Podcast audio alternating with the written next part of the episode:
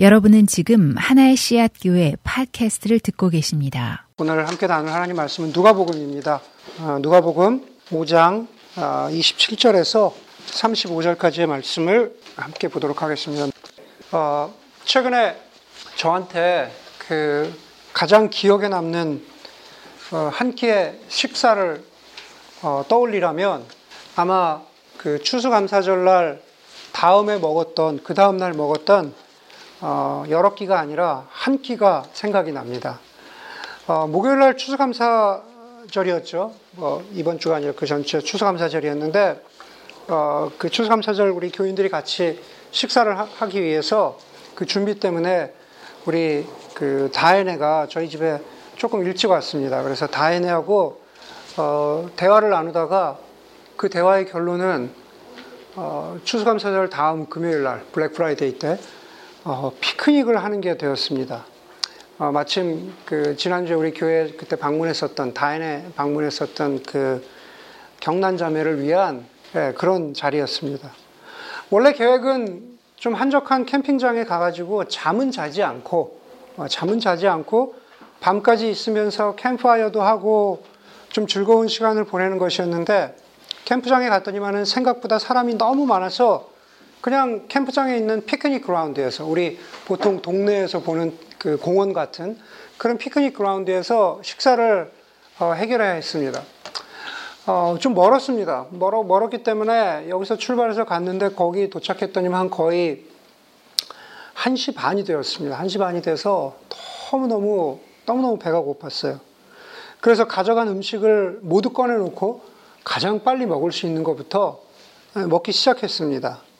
예, 차콜에 불을 붙이고 한쪽에서는 차콜에서 새우를 구우면서 예, 다른 한쪽에서는 스토브에다가 라면을 끓이기 시작했습니다. 그래서 새우가 있는 대로 왕새우 소금구이를 라면과 계라면이었죠. 계라면. 계라면과 흡입을 하면서 그러면서 동시에 조개구이를 시작을 했습니다. 새우를 먹으면서 조개를 구웠습니다. 조개들이 익어가면서 조개들이 입을 벌리고 있는 그 즈음에 삼겹살을 굽기 시작했습니다. 삼겹살을 굽기 시작해서 삼겹살도 굽기, 굽기 시작했고 뭐 조개는 양이 얼마 안 돼서 조개를 다 구운 다음에 아직도 새우가 많이 남아 있어서 그래서 새우를 또 구웠습니다. 삼겹살을 다 먹을 즈음이 되니까 배가 부른 게 아니라 겨우 시장기가 조금 가셨다. 배고픈 게 조금 가셨다라는 것을 깨닫고 어, 아주 매콤한 양념에 재간 쭈꾸미를 볶기 시작했습니다. 쭈꾸미를 또 막 볶기 시작했습니다. 아직도 새우는 많이 남아 있고 어, 우리는 매콤한 쭈꾸미랑 밥을 열심히 먹었습니다.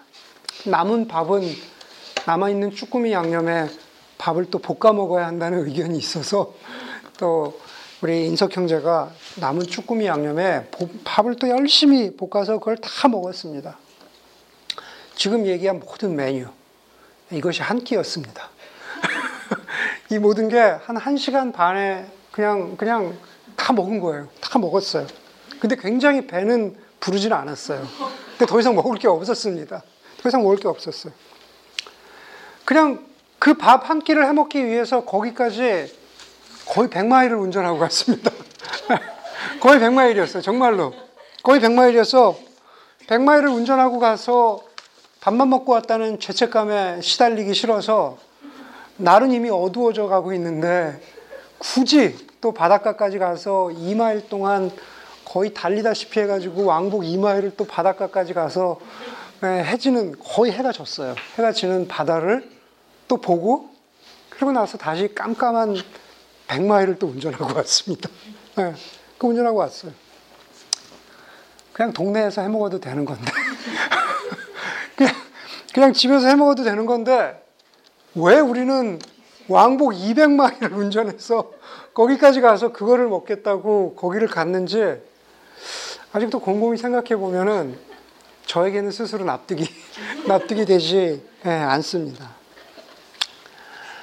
여러분들은 최근에 가장 기억에 남는 한 끼가 언제세요? 여러분들은 가장 최근에 기억에 남는 밥상이 언제입니까? 베이 지역에 살다 보면은 이래저래 무언가 이렇게 여기저기 가서 외식할 일이 많죠. 뭐 선택도 다양하고 그러다 보니까는 뭐 그런 종류의 대화들이 많이 예, 오갑니다. 뭐 요즘에 보니까 형제들은 시간이 좀 조금 여유가 있을 때 보니까 서로의 회사 식당을 오가면서 서로의 회사 식당 메뉴들을 먹으면서 평가하기도 하고 뭐 그러는 것 같아요. 어, 어제 교회 김치 담그기는 이미 교회 김치 담그기를 하기 전부터 종빈 형제가 김치 담그기는 수육을 위한 것이다. 김치가 목적이 아니라 수육을 먹기 위해서 김치를 담근다는 얘기를 종빈 형제가 하곤 했는데 제가 나중에 들어보니까 다들 수육을 인조이 하면서 네, 열심히들 잘 먹었더라고요. 제가 나눈 대로 제가 200, 200마일을 운전해서 가서 먹은 한 끼나 어제 교인들이 함께 모여서 먹은 어, 밥이나 혹은 우리가 이렇게 저렇게 어, 사람들과 어울려서 먹는 밥이나 뭐 다 맛이 있으면 좋겠죠. 맛도 맛이지만은 그럼 우리는 살아가면 살아갈수록 함께 모여서 한 끼를 먹더라도 예, 그한 끼의 밥상 가운데 의미가 있기를 원하는 경우가 많이 있습니다. 아무래도 이제 12월이 되니까는 뭐 만남도 많고 그리고 뭐 외식도 많고 그리고 그러다 보니까는 그 모든 우리가 대하는 어, 밥상들 가운데에서 우리는 아, 그 가운데 기쁨이 있기를 바라죠. 어, 즐거움이 있기를 바랍니다. 누구도 꼭 연말, 연말이어서가 아니라 누구도 밥상을 대하면서 얼굴을 찡그리기를 원치 아니하고 그리고 굳은 얼굴로 밥상을 떠나기를 원치 않습니다.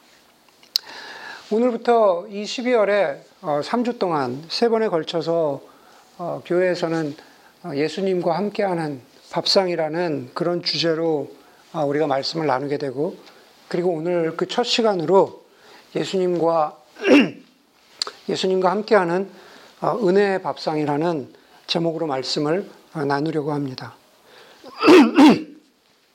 말 그대로 은혜가 나누어지는 자리, 은혜가 함께 흐르는 네, 그러한 밥상이라는 주제입니다. 그래서 그런 그런 의미를 가지고 아, 그런 타이틀을 가지고 우리가 말씀을 함께 보도록 하겠습니다.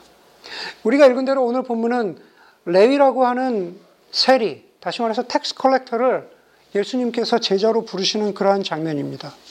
오늘 본문에서 25절부터 시작하는데 사실은 오늘 5장 12절에 보면은 어떤 얘기가 나오냐 하면은 성경에 예수님께서 어떤 마을에 가셔서 나병 환자를 고쳐주시는 그런 장면이 나옵니다. 우리가 성경을 보면 알지만 나병 환자가 예수님을 보고 이렇게 간, 이렇게 간청합니다. 주님, 하시고자 하시면, 주님이 하실 수 있다는 걸 압니다. 주님 하시고자 하시면 나를 깨끗하게 해 주실 수 있습니다. 예수님께서 손을 대시고 나병 환자를 깨끗하게 해 주시죠. 나병 환자의 부탁대로 예수님께서는 그 나병 환자 누구도 가까이 하지 않고 누구도 감히 터치하지 않으려고 하는 그 나병 환자에게 손을 대시고 그 나병 환자를 깨끗하게 해 주십니다. 그리고 나서 나병 환자에게 이렇게 말씀하십니다. 가서 제사장에게 내 몸을 보이고 내가 깨끗해진 것을 보여주고 예물을 드려서 증거를 삼아라. 예수님 당시에 뭐 나병 환자라든가 다른 여러 가지 그 불결한 병을 가지고 있었던 사람들은 제사장에 가서 정말 제사장이 보기에 아, 이 나병 환자가 정말로 나았구나. 이제 정결하게 되었구나. 이제 깨끗하게 되었구나라고 입증해 주고 선포해 줘야만 그래야만 정말 다른 사람들과 어울릴 수 있고 그런 사회생활을 할 수가 있었습니다. 그렇기 때문에 예물을 드려서 증거를 삼아라. 다시 말해서 하나님 앞에 내가 깨끗하게 되었습니다라고 하는 정결한 예물을 드리고 제사장으로부터 확인을 받아라 라는 그러한 의미입니다. 이미 제가 나병 환자의 얘기를 하면서 여러분들이 한 가지 사실을 떠올리게 되는데 그건 뭐냐 하면은 그것은 유대인들에게 정결의식이란 정말로 삶을 좌지우지할 만큼 중요하다라는 겁니다. 모세오경, 특별히 레위기 같은 경우는 어떤 음식을 먹어야 하고 어떤 음식을 먹지 말아야 하고 그 외에 뭐 여러 가지 어떤 제사 제사 규정, 정결 의식의 규정으로 가득 차 있는 책이 레위기고 거기에 덧붙여서 유대인들은 여러 가지 율법을 쌓고 쌓고 또 쌓아서 자기들의 삶을 정결 의식으로 가득 채우고 있었습니다. 다시 말해서 정결 의식, 내가 깨끗하다라고 하는 것은 그 유대인들로 하여금 내가 하나님의 백성임을 드러내는 중요한 수단 중의 하나였다라는 거죠. 깨끗함을 통해서 나는 하나님의 백성입니다. 라는 것을 입증했습니다. 우리가 잘 알고 있는 대로 유대인의 율법 가운데에서 가장 큰 중요한 세 가지를 들라면 그것은 안식일 준수와 할례와 음식이죠. 이미 말씀드린 대로 음식은 우리가 심지어 유대인들의 마켓에 가서도 보는 것처럼 그 코셜 푸드라고 있잖아요. 그러니까 그만큼 정결의식이 그때도 그랬고 그리고 지금도 그랬습니다. 여러분 음식에도 그렇다면 21세기 지금 지금을 살아가는 수천 년 전뿐만 아니라 지금을 살아가는 유대인들에게 음식도 그랬다면 당시 예수님 시대 예수님 시대에 사람은 어땠을까?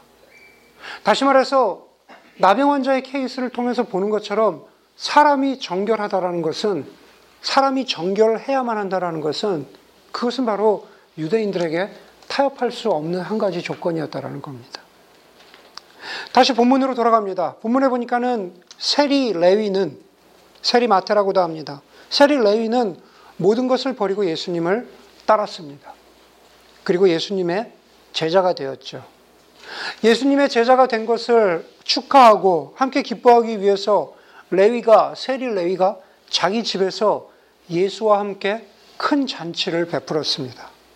거기 보니까는 29절에 많은 세리와 많은 다른 tax collector와 그 밖의 사람들이 큰 무리를 이루어서 그들과 한 자리에서 먹고 마셨다라고 했습니다. 여러분, 우리는, 우리는 예수님 당시에 세리가 단순히 그냥 tax collector, 세리가 아니라는 것을 알죠. 그냥 단순히 세리는 지금 IRS처럼 그냥 세금을 걷는 그런 역할만이 아니라는 것을 압니다.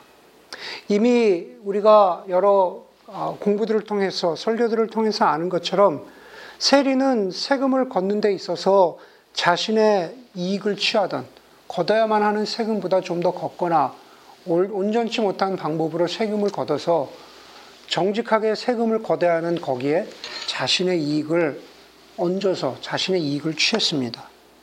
그런데 그것보다도 더 세리가 어, 사람들의 미움을 받던 이유는 바로 세리는 당시에 로마를 대변했기 때문이죠. 로마를 대변했기 때문입니다.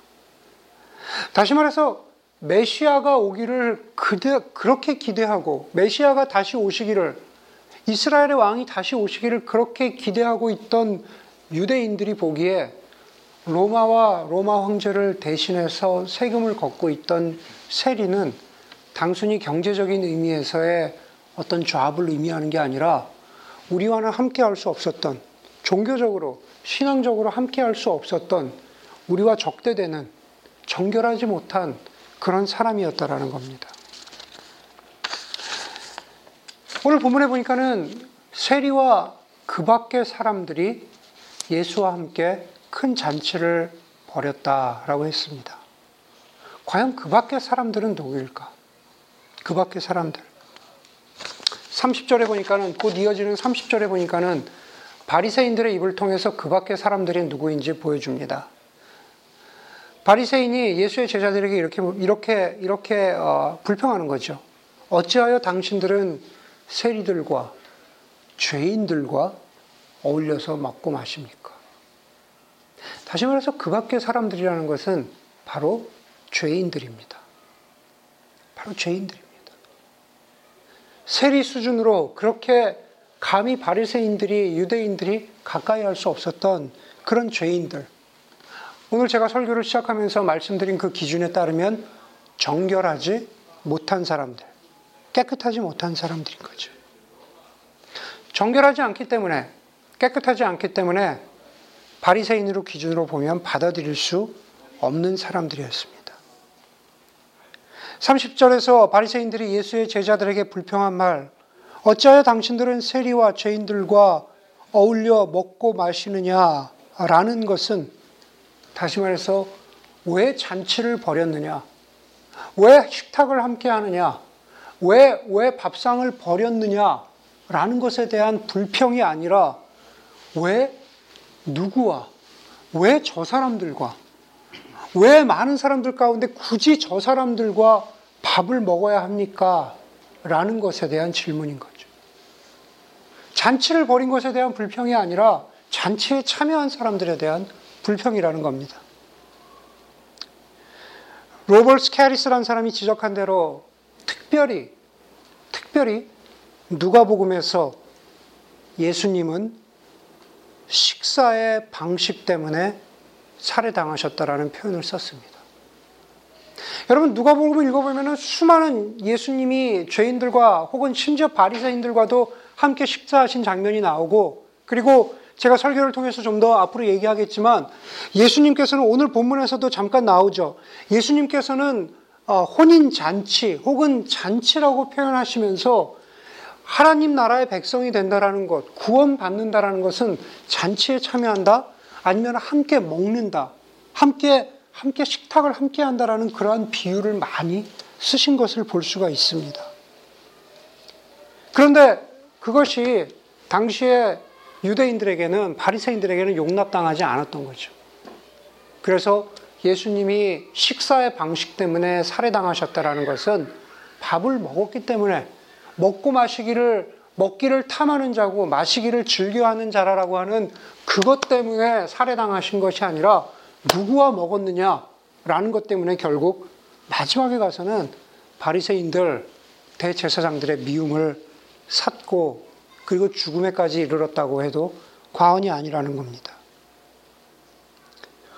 그렇습니다. 예수께서 당시의 전통을 바꾸고 사람들의 미움을 사가며 결국 죽음에 이르기까지 한 것은 바로 죄인들을 밥상에 초대하신 일입니다. 신약 성경은 예수님을 인자라고 표현하죠. The Son of Man. 다니엘서에, 다니엘, 다니엘서에 나오는 표현인데 예수님께서는 그 다니엘서의 표현을 갖다 쓰시면서 자신을 The Son of Man, 인자라고 하십니다. 마태복음에서 누가복음에 이르기까지 인자는 이러하다, 인자는 이러하다, The Son of Man do this, Son of Man do that 하는 그러한 표현들이 나오는데 가장 대표적인 세 가지 표현은 이런 겁니다. 첫 번째는 우리가 잘 아는 대로 마가복음 10장 45절이죠. 인자는 섬김을 받으려 온 것이 아니라 섬기려 왔으며 많은 사람을 구원하기 위하여 자기 목숨을 대속물로 주기 위함이다. 누가복음 19장에 보니까는 인자는 잃어버린 자를 찾아 구원하러 왔다 그랬습니다. 잃어버린 자를 찾아 구원하러 왔다. 인자는 섬기러 오셨다. 마지막은 누가복음 7장 34절입니다. 7장 34절에 보니까는 인자는 와서 먹기도 하고 마시기도 하니 너희가 말하기를 보아라. 저 사람은 마구 먹어대는 자요, 포도주를 마시는 자요, 세리와 죄인의 친구다. 라고 그렇게 말씀하셨습니다.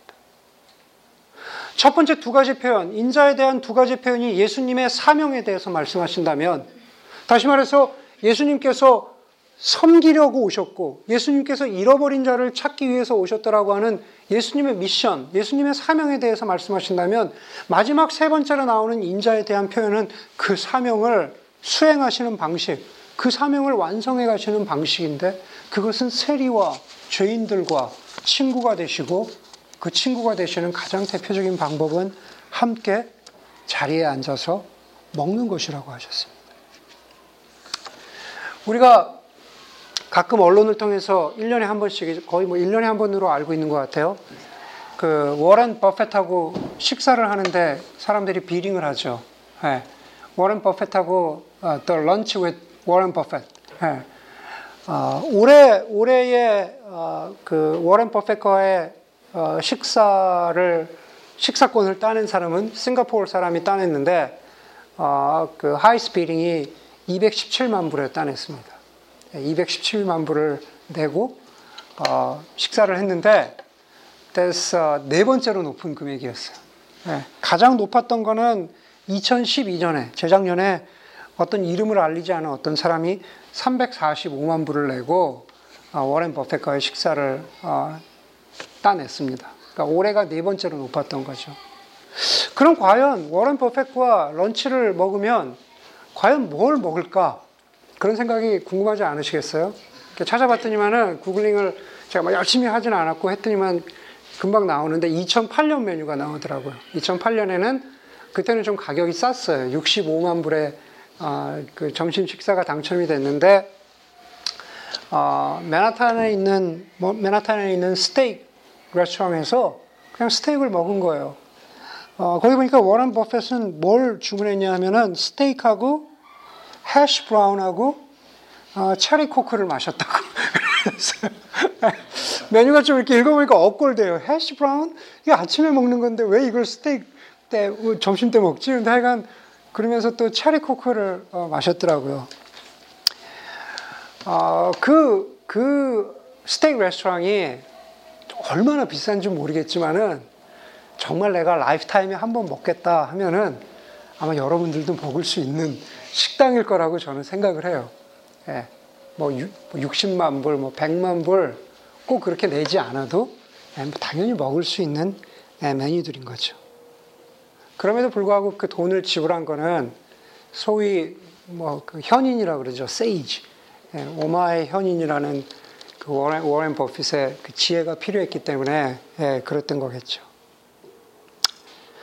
여러분, 굳이 워렌 버핏의 밥상에 비교하자면 어, 예수님을 비판했던 어, 바리새인들, 율법사들은 비록 예수님을 향해서 먹보고 먹기를 즐거, 즐기는 자고 그리고 술꾼이라고 그렇게 했지만 예수님은 바로 그 방식이 세리와 죄인들을 초청하시는 은혜의 밥상이었던 거죠.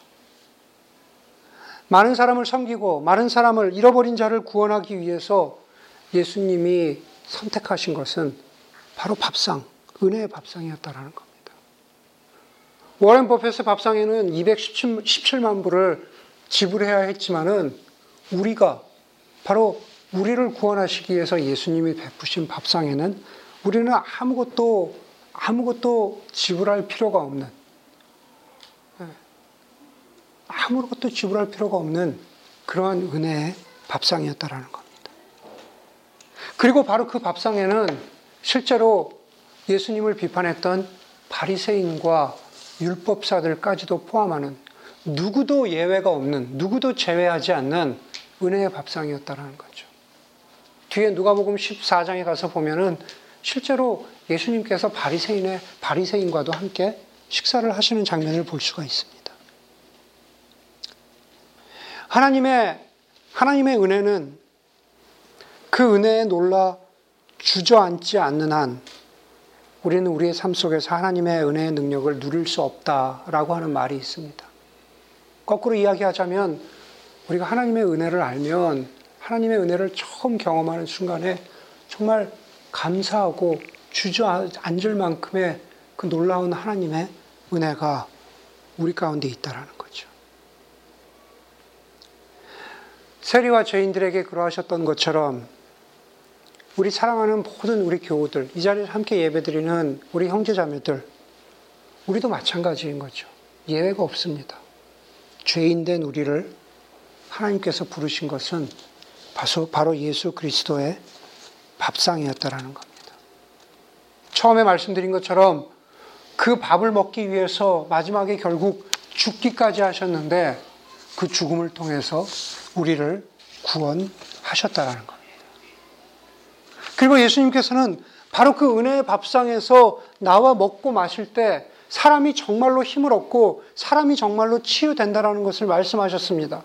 그게 바로 31절, 32절에서 주님이 말씀하시고자 하는 겁니다. 건강한 사람에게는 의사가 필요하지 않으나 병든 사람에게는 필요하다. 나는 의인을 부르러 온 것이 아니라 죄인을 불러 회개시키러 왔다. 다시 말해서 밥상은 치유와 회복이 일어나는 자리라는 겁니다. 밥상을 같이 하면 일주일에 몇 번 식사를 같이 하면 마약 복용이 줄어들고 자살 횟수가 줄어들고 범죄가 줄어든다라고 하는 미국의 사회 통계 사회학적 통계를 굳이 우리가 인용하지 않더라도 우리는 우리의 삶 가운데 많은 경우에 밥상에서 사랑을 경험합니다. 주님께서 죄인들을 밥상으로 부르신 것은 회개케 하기 위함이라고 하셨습니다. 로사리아 버러필드라는 사람은 회개의 첫 번째 원칙은 죄보다는 하나님과 가까워져야 하는 것이라고 했습니다. 회개는 죄보다는 하나님과 가까워지는 것. 그것은 바로 식탁에서 예수님을 바라보는 거죠.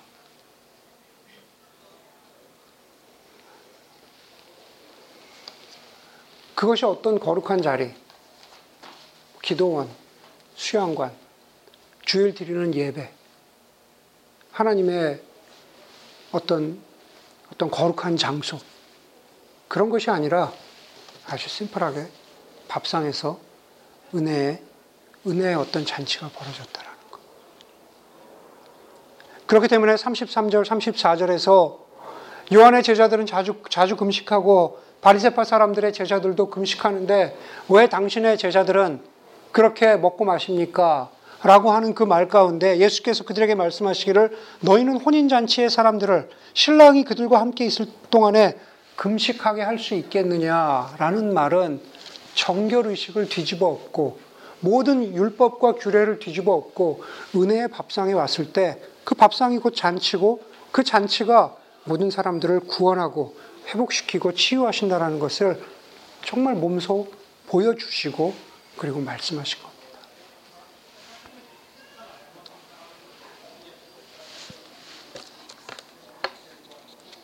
연말이 되면서 저는 그런 생각을 한번 해보게 됩니다. 우리가, 우리들이 뭐 어제도 그런 시간을 가졌지만은 우리 교우들이 좀 그런, 그런 걸 한번 시도해 보면 어떨까? 우리 교우들끼리 혹은, 혹은 여러분들의 친구들과 여러분들의 가족들과 주변 사람들과 여러 가지 함께하는 밥상의 자리, 식탁의 자리가 있을 텐데 바로 그 자리에서 자연스럽게 기회가 된다면은 하나님께서 나를 어떻게 은혜의 자리로 부르셨는지, 잃어버린 나를 어떻게 구원하셨는지, 하나님께서 나에게 어떤 은혜들을 주셨는지, 그런 것들을 우리 교우들 사이에 같이 밥을 먹으면서, 같이 교제하면서, 나누면서, 아, 저 사람에게는 저런, 저런 은혜의 스토리가 있구나. 저런 구원의 스토리가 있구나. 아, 저렇게도 하나님이 역사하실 수 있구나. 라는 것들을 나눌 수 있다면 또 다른 은혜의 밥상이 우리의 삶 가운데에서 펼쳐질 것이라 그렇게 확신합니다. 말씀을 마치도록 하겠습니다. 하나님께서 세리와 죄인을 죄인들에게 뿐만 아니라 우리를 바로 은혜의 밥상의 자리로 부르셔서 자격이 없는 우리를 하나님의 식탁에 동참하게 하시고 하나님과 가까울 수 있도록 하셨다는 것.